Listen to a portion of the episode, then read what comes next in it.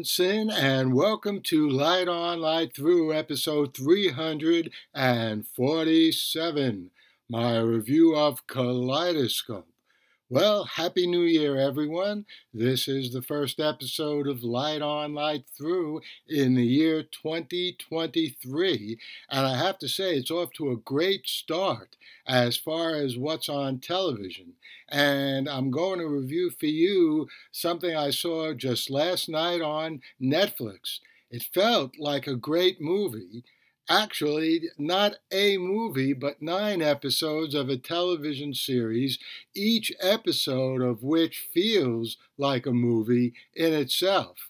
And they all fit together like, well, a kaleidoscope.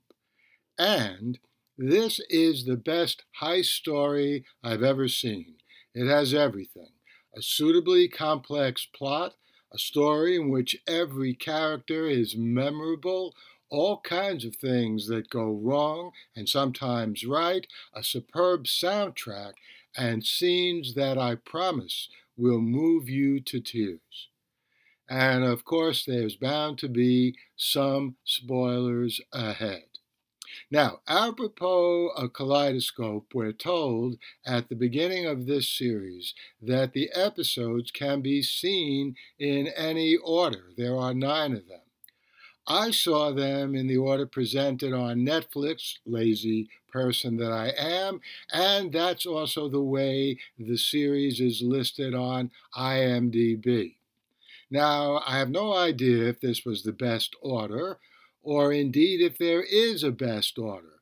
By the way, there's no way I can tell now because if I see the episodes in a different order, I already know what's going to happen in all the episodes. I will say, for whatever it's worth, though, that I thought the first and last ninth episode were the weakest. And that's because the eighth episode, which takes place at the end of the story, was by far the best.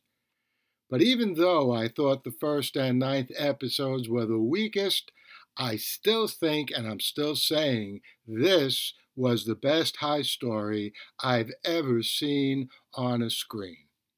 Now, I'm not going to reveal how many characters die and in what circumstances, in case you haven't seen any of this yet, but I will mention two unexplained deaths and my best guesses as to who did those killings. Let's look at FBI agent Abbasi's death first. An old guy brushes past her on a New York City street, and she soon keels over and dies. The characters with the most motives are the triplets, whose bonds in Salas's vault were the object of the heist, Leo Ray's daughter Hannah, and Roger Salas's son Brad. Here's why. The triplets want to stop the FBI's investigation into their business. Hannah is the one who got away with the money, and she also doesn't want the FBI to continue looking into this heist. And although Roger is in prison, his son Brad must know there is a lot more crime his father could be kept up the river for. So, keeping all of this in mind, my best guess is Hannah. And if I had to rank the three, I'd say Hannah, the triplets, and Brad in descending order. Hannah, by the way, has more than one motive. In addition to wanting to keep her money, she also wants to protect her father. But speaking of her father, and even more important, who killed Leo Ray? By the way, those are two different names for the same character. Well, first, I have to say, we don't see him actually killed. We do see him struggling to walk with Parkinson's being stalked, and we hear a shot fired. So he easily could have fallen right before the shot was fired, right? With some good Samaritan then tackling the gunman. But who then was the shooter? Not Hannah, who clearly continued to deeply love her father in some of the best scenes in the series, by the way. The triplets really had no motive, especially given Ray's deteriorating condition. So that leaves, by process of elimination, Roger's son Brad. His motive was he blames Ray for ruining his father's life, and he doesn't know Ray's true motivation. By the way, not only was every character in this series memorable, so was the acting. Three that especially stand out. Giancarlo Esposito as Leo Ray gave the best performance of his career, in my opinion, even exceeding his outstanding work in Homicide and, of course, in Breaking Bad.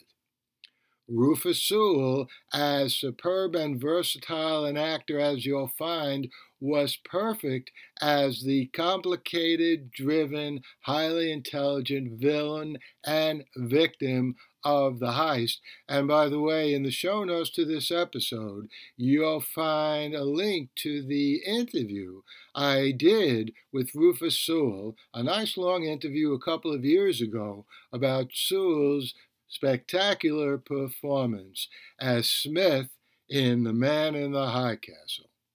But getting back to Kaleidoscope, the third performance I want to especially give a mention to would be Paz Vega as Ava.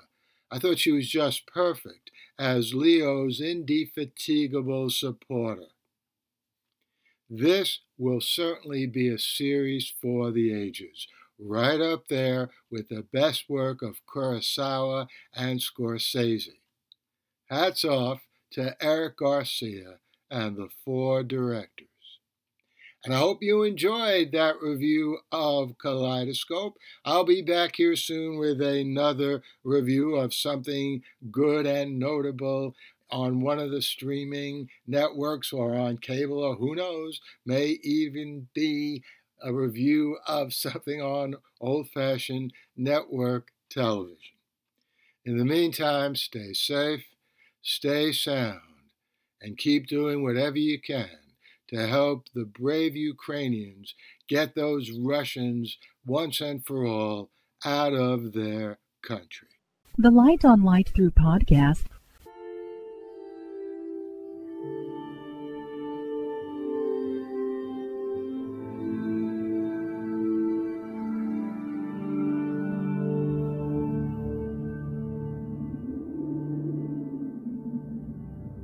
Athens, 2042 AD. She ripped the paper in half, then ripped the halves, then ripped what was left again into bits and pieces of history that could have been.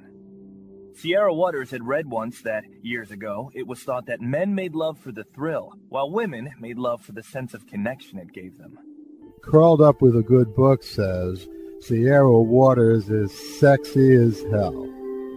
You can find out more about the plot to save Socrates by Paul Levinson at the plot to save Socrates.com.